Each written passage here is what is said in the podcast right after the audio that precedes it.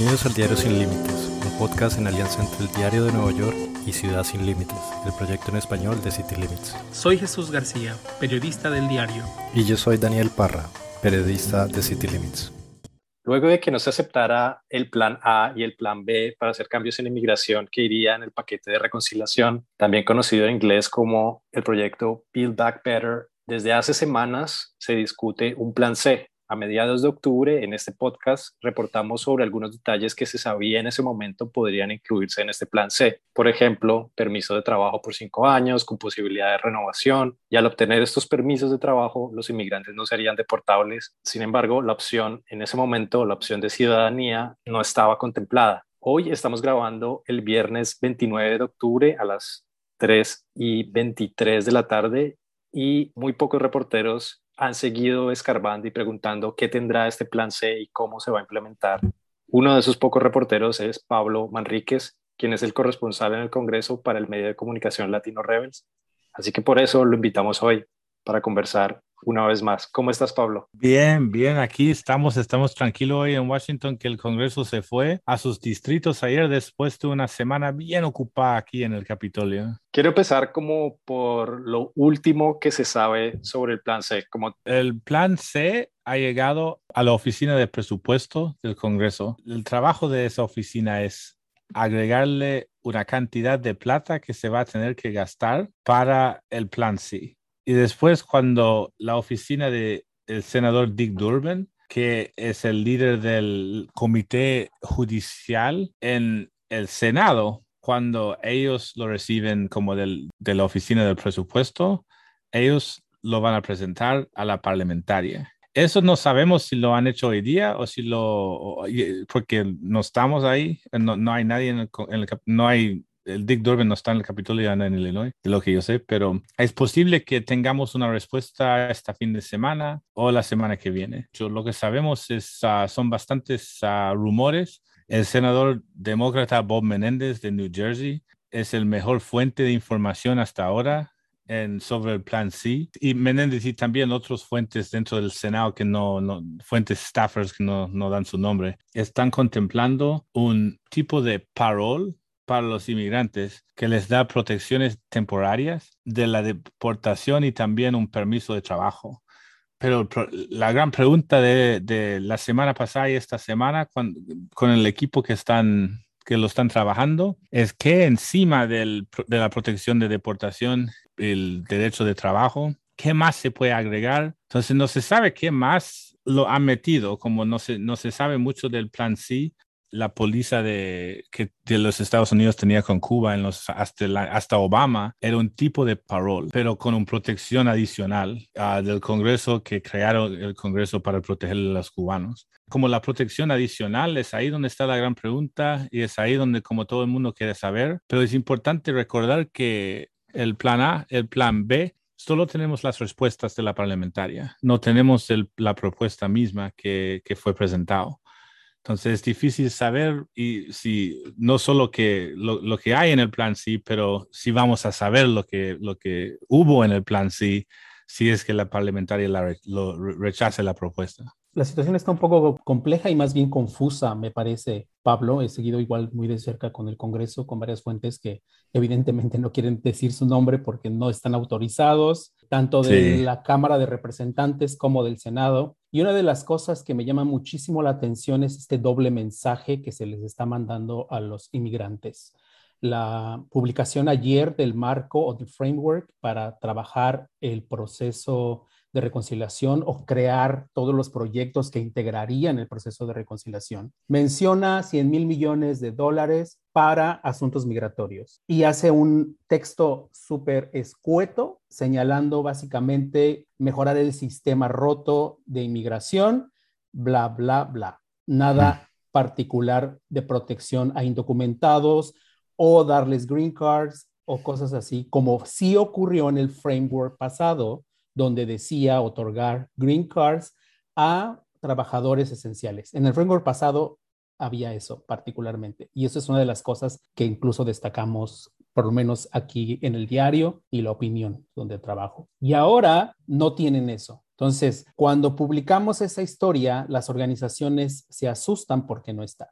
Sin embargo, hay toda una confusión en el Congreso porque señalan, estamos esperando el plan C, pero el plan C no lo quieren las organizaciones. Entonces tenemos como en hold el plan B. Y entonces estamos viendo si los demócratas vamos a retomar el plan B en caso de que la parlamentaria rechace el plan C. Pero esto no lo dicen públicamente, o sea, todo esto es tras bambalinas. Y ayer las organizaciones, hubo varias que así se fueron con esta historia de, ay, gracias, sí vamos a estar en el proceso de reconciliación y nos van a dar green cards. Muchas lo afirmaron así, o sea, yo estoy impresionado que ya lo afirmen de esa forma, pero hubo otras más, bastantes igual, que decían gracias por considerar, pero todavía no estamos ahí, ni siquiera tenemos claridad de qué va. Con todo este contexto que acabo de dar, que tú tienes gran parte de ese contexto, por supuesto, ¿cuál es tu opinión de lo que del doble mensaje que está mandando el Congreso con estas discusiones tras bambalinas y no un mensaje claro sobre las negociaciones y el proceso? Bueno, dos escenarios. Uno es que saben que tienen que como por lo menos presentarse como que, está, que, como que se están tratando de hacer algo. Entonces, en ese escenario es, un, es una distracción, es como, mira, la parlamentaria, estos plazos, etcétera. Lo que es interesante es que la inmigración es la única cosa que ha ido a la parlamentaria. Entonces, para alguien que está sospechoso de las intenciones en estas negociaciones de los demócratas, es ahí donde hay un gran punto de evidencia que está bien clara. ninguna otra idea, propuesta, lo que sea, va a la parlamentaria para consideración. Entonces, ¿por qué la inmigración tiene todas estas reglas extras. Eso es el, escenario uno, el, negativo. El positivo, donde está la esperanza, es que aunque la inmigración dentro de este bill, el Build Back Better, podría haber muerto varias veces, como se podrían como salió de las negociaciones varias veces los demócratas, pero igual siguen. Como siempre, como la inmigración se parece que casi está muerto y de repente como la Casa Blanca, como dices ayer, proponen otra cosa. Entonces, eso, como digo, eso puede significar uno de dos cosas. Uno, que están de bluffing, como que no, no, esto no es una negociación para los inmigrantes en buena fe dentro del timeline político que hay para, para la elección del año que, viene. Pero la otra escenario donde está la esperanza es que lo que está pasando ahora es que están con éxito, tienen una reforma inmigratoria en, dentro del texto del Build Back Better Act en la Cámara Baja, en el House, y lo han puesto ahí dos veces. Ahora tienen plan B, como y le dicen que están como, como tomando el puesto nomás para ver si pueden meterle plan C pero Plan B nunca fue formalmente ah, presentado a la parlamentaria. Y no sé si eso significa que tiene, no tiene como las mismas limitaciones que algo que ha sido rechazado por la parlamentaria, porque como no ha, no ha sido ah, formalmente presentado, también tampoco ha sido formalmente rechazado. Entonces, como no sé, esto, eh, el, el plan, el, el escenario 2, el positivo, piensa que es posible que el partido, eh, que los, el liderazgo demócrata quieren seguir con este, este, este ley grandísima que tiene bastantes, bastantes elementos, pero sin que sea marcado por los republicanos, por la oposición, como una ley de inmigración. Entonces es como en un barco en un huracán, que es chiquitita y hasta como no, débil, pero de alguna manera sigue a, a través del huracán del Build Back Better Bill. Entonces, como podría ser que están negociando en mala fe o podría ser que es una estrategia bien genio, pero hasta ahora no se sabe. Y si la parlamentaria rechaza Plan C, todavía no significa que no va a haber como una reforma migratoria, porque Plan B sigue en la legislación. Cuando la legislación e, esté publicada por el Senado por primera vez, ahí vamos a saber cuánto apoyo tiene en la Cámara ah, de arriba, donde, y porque si lo piensas como ha sido el Senado que ha tomado el punto de liderazgo en todas estas negociaciones, la Cámara Baja más que nada dicen, los progresivos dicen, mira, nosotros estamos sumamente como metido y prometido a, a, la reforma migratoria, pero en la Cámara ah, de arriba es ahí donde viene el esfuerzo para que, para que sea realidad. Entonces, si, si, no, si, si plan sí sea, sea rechazado, y el Senado publica su texto y existe, sigue existiendo el plan B como un placeholder, como digamos, eso podría indicar que Dick Durbin es un genio que está luchando con un, ajedrez bien inteligente para los inmigrantes para avanzar esta cosa, pero si no existe en el texto del Senado, ah, yo creo que es en ese momento Dick Durbin, Schumer, etcétera, se van a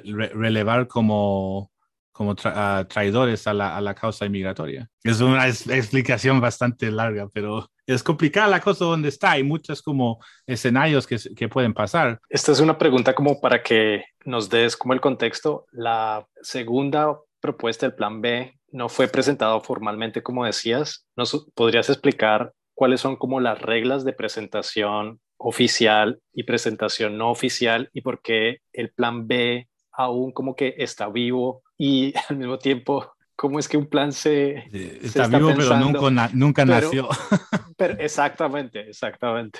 Eso es un punto que tiene bastantes teorías, pero nada conclusivo. Y el problema es que es una pregunta de que si la parlamentaria se puede ignorar, pero la única autoridad en la cosa parlamentaria es la parlamentaria. Entonces, si como el senador Schumer quiere saber, mira, si la podemos ignorar, ¿qué tenemos que hacer? La persona que tiene que preguntar es la parlamentaria. Entonces, con el plan B, que no es formal, yo creo que alguien como la parlamentaria, lo que yo he leído, obviamente es alguien que como sigue las reglas en punto, como todos los días las reglas en punto. A veces, bueno, tiene bastante influencia política también las policías también, pero eso no es su trabajo. Su trabajo es como seguir las reglas del procedimiento del Senado. Entonces, en mi opinión, y esto no es eh, mi opinión nomás, no, no soy eh, la parlamentaria ni, ni, trabajo para el Senado, pero pienso de que esto que no, es no está formal es importante, porque si rechazan a Plan C, la pregunta es si formalmente la tenemos que presentarle a esta otra cosa, o también eh, si el otro partido uh, sube una objeción, si eso tiene que estar sostenido. No sé si eso vale porque obviamente la parlamentaria no rechazó formalmente un plan que no fue formalmente presentado, porque el proceso se ve menos y menos legítimo si el plan B puede ser rechazado informalmente. También se ve menos y menos legítimo si el, aceptan al plan C y crean una una protección bajo una un, ley de presupuesto, un budget reconciliation. Uh, entonces, es todo complicado. Yo tengo otra teoría, una teoría alternativa después de ayer, y eso es de que porque no hay ninguna buena fe entre las facciones del Partido Demócrata, en algún momento van a tener que combinar los bills, la, la de infraestructura y la de Build Back Better, para crear un super bill para que sean votados de una vez, porque dentro de las reglas del Senado no se pueden votar por dos bills en un voto, tiene que ser uno y después el otro. Si combinan el bill, obviamente van a tener que como van a tener que ignorar la parlamentaria que va a decir que, mira, esta cosa de infraestructura es incidental. Entonces, si combinan la legislación para incluir la cosa de infraestructura, ya está como el precedente para como el sacarle el filibuster, cosa de inmigración, la cosa de voting rights, todas estas cosas que el, el Partido Demócrata no han podido lograr entonces, eso es como el futuro que yo veo, porque hasta ahora es obvio que nadie va a votar para esta cosa de infraestructura hasta que votan para la otra cosa primero, el Build Back Better primero. Y en combinar los bills, el Budget Reconciliation va a quebrar el Bird, el Bird Rule. Y en quebrar el Bird Rule una vez, lo pueden quebrar varias veces, como si van a ignorar la parlamentaria para incluir puentes y highways y cosas así. También pueden incluir inmigrantes y papas fritas y un heladito para todo el mundo, como cualquier cosa, cualquier cosa pueden incluir.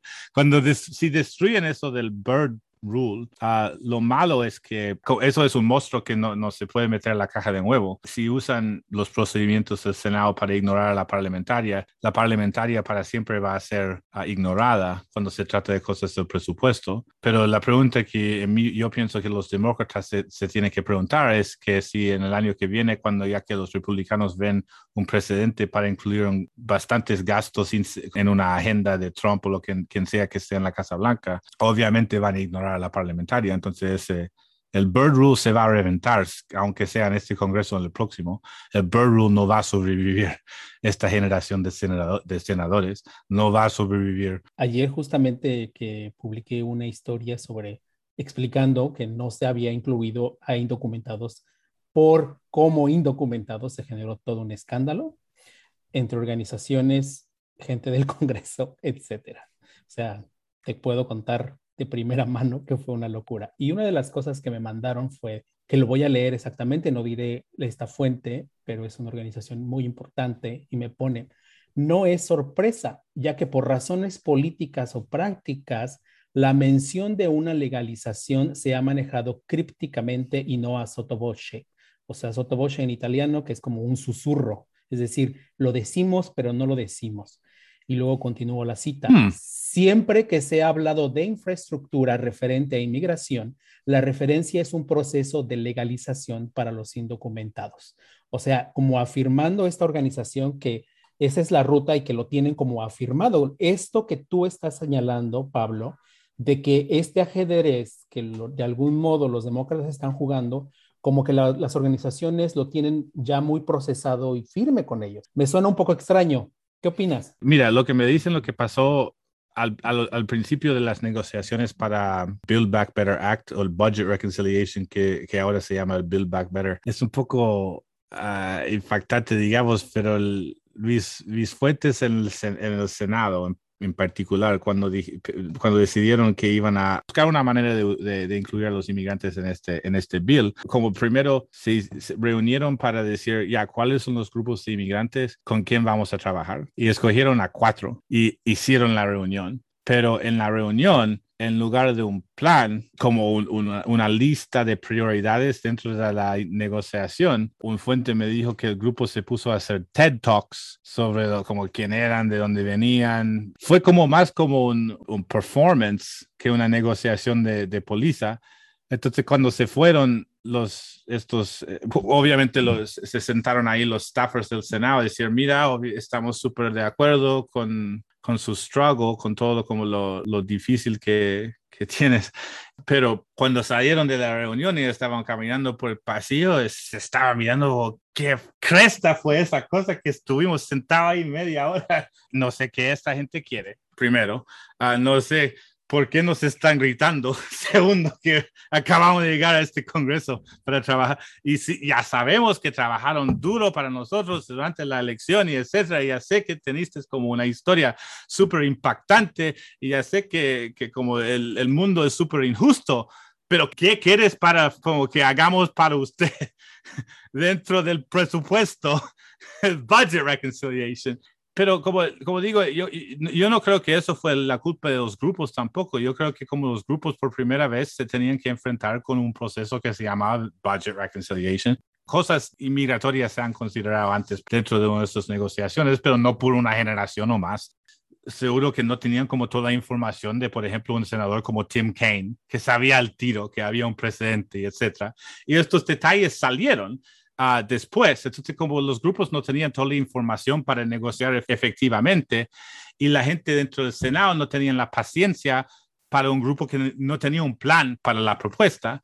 Entonces lo que salió es que, el, no sé, el, grupo, los grupos dicen que fue el Senado y el Senado dice que fueron los grupos, pero el número de 8.1 inmigrantes legalizados bajo el plan A fue lo que salió de esa negociación.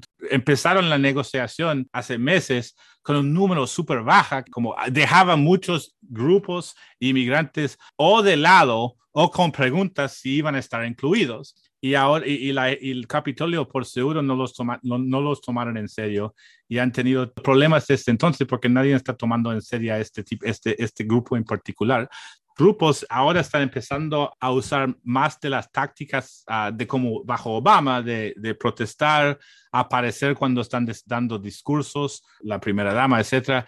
Y eso realmente es una táctica bastante efectiva. El gringo le odia, como el gringo lo deja súper incómodo, pero también llama la atención porque dentro del edificio los lobbies que están caminando por el edificio ahora son de, compañías de petróleo, de, defensa, no son lobbies de inmigración, como no hay gente que está como ah, que están, que realmente se están, están conversando. Uh, y yo creo que a veces el grupo, los grupos de inmigración prometen demasiado, se presentan como que son demasiado conectados cuando no lo son. Como que yo estoy como hablando con el senador Padilla, es un amigo mío, bla, bla, bla primero. Y segundo, si queremos 10, vamos a pedir 20 para llegar a 10. No si necesitamos 11 millones de indocumentados, que tengan una amnistía, vamos a pedir por 8.1, no mames, eso es como una locura. Y, tampoco como estos indios, la gente de la India que me están apoyando en Twitter, son como un millón de ingenieros y médicos y, profesiones eh, de, no sé cómo se dice en español, pero profesiones del white collar, digamos, que tienen plata, están organizados, trabajan bien entre ellos y los grupos de, latinos, bueno, la mayoría latinos, pero no trabajan bien juntos. Y, como trabajando bien juntos, el inmigrante indio sabe cómo negociar, negociar.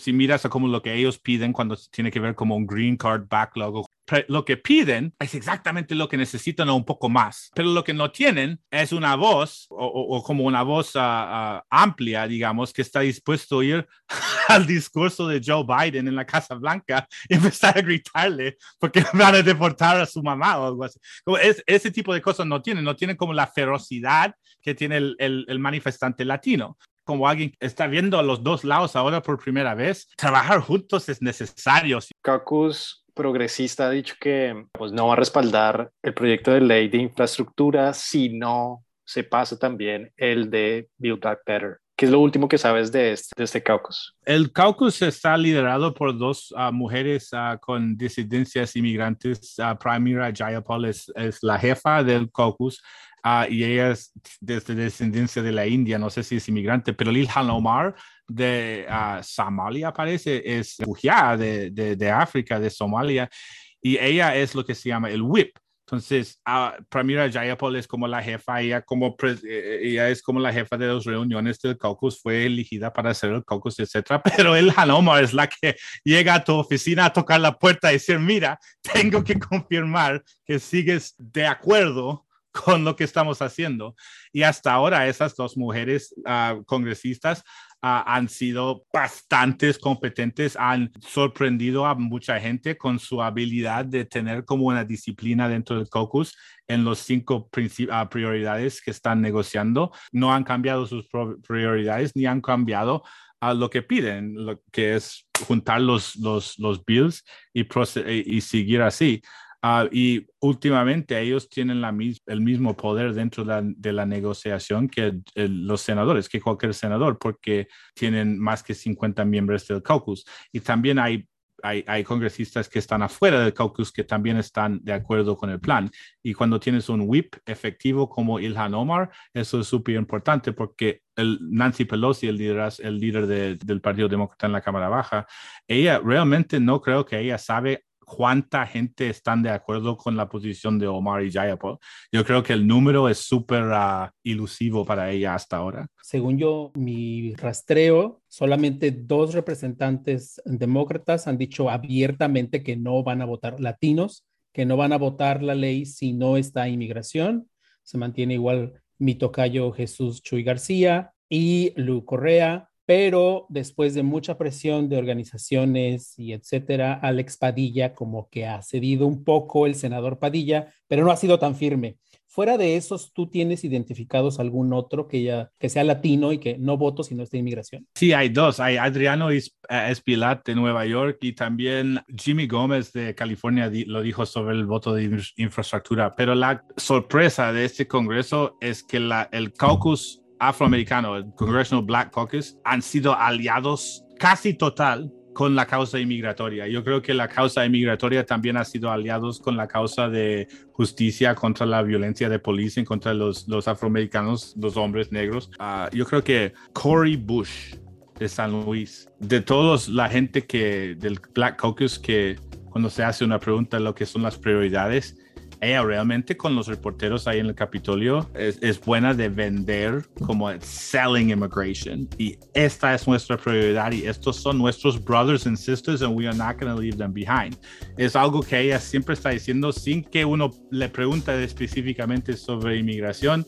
Está diciendo, esto es una prioridad para nosotros. Cuando le pregunté a Pramira Jayapal el lunes, ella dijo afuera del elevador de la Cámara um, que habían cuatro prioridades para el caucus progresista. Y no lo pensé hasta que llegué a la casa, pero dije, mira, pero ellos no tenían cinco. Y no había mencionado inmigración para nada. Pero cuando le encontré a Ilhan Omar al, al día siguiente, me dijo que por seguro la inmigración sigue siendo una prioridad para el caucus y para, que para cambiar las prioridades del caucus ah, tiene que ser un voto del caucus que, que lo cambie. No, no, se puede cambiar así nomás que sacar la inmigración, como dejar de lado la cosa de inmigración, sin que todo el caucus vote, de una, una mayoría del caucus vote para, para eliminarlo. Podemos decir que todo confuso, pero con esperanza. Sí, con más esta semana que la última vez que conversamos, sí. Oye, Pablo, pues muchas gracias. Muchas gracias, muchachos. Sí, igual, siempre Jesús, Daniel, es un placer estar conversando con ustedes. Uh, y sí. Muy buena suerte en la fiesta. Salud. Sí.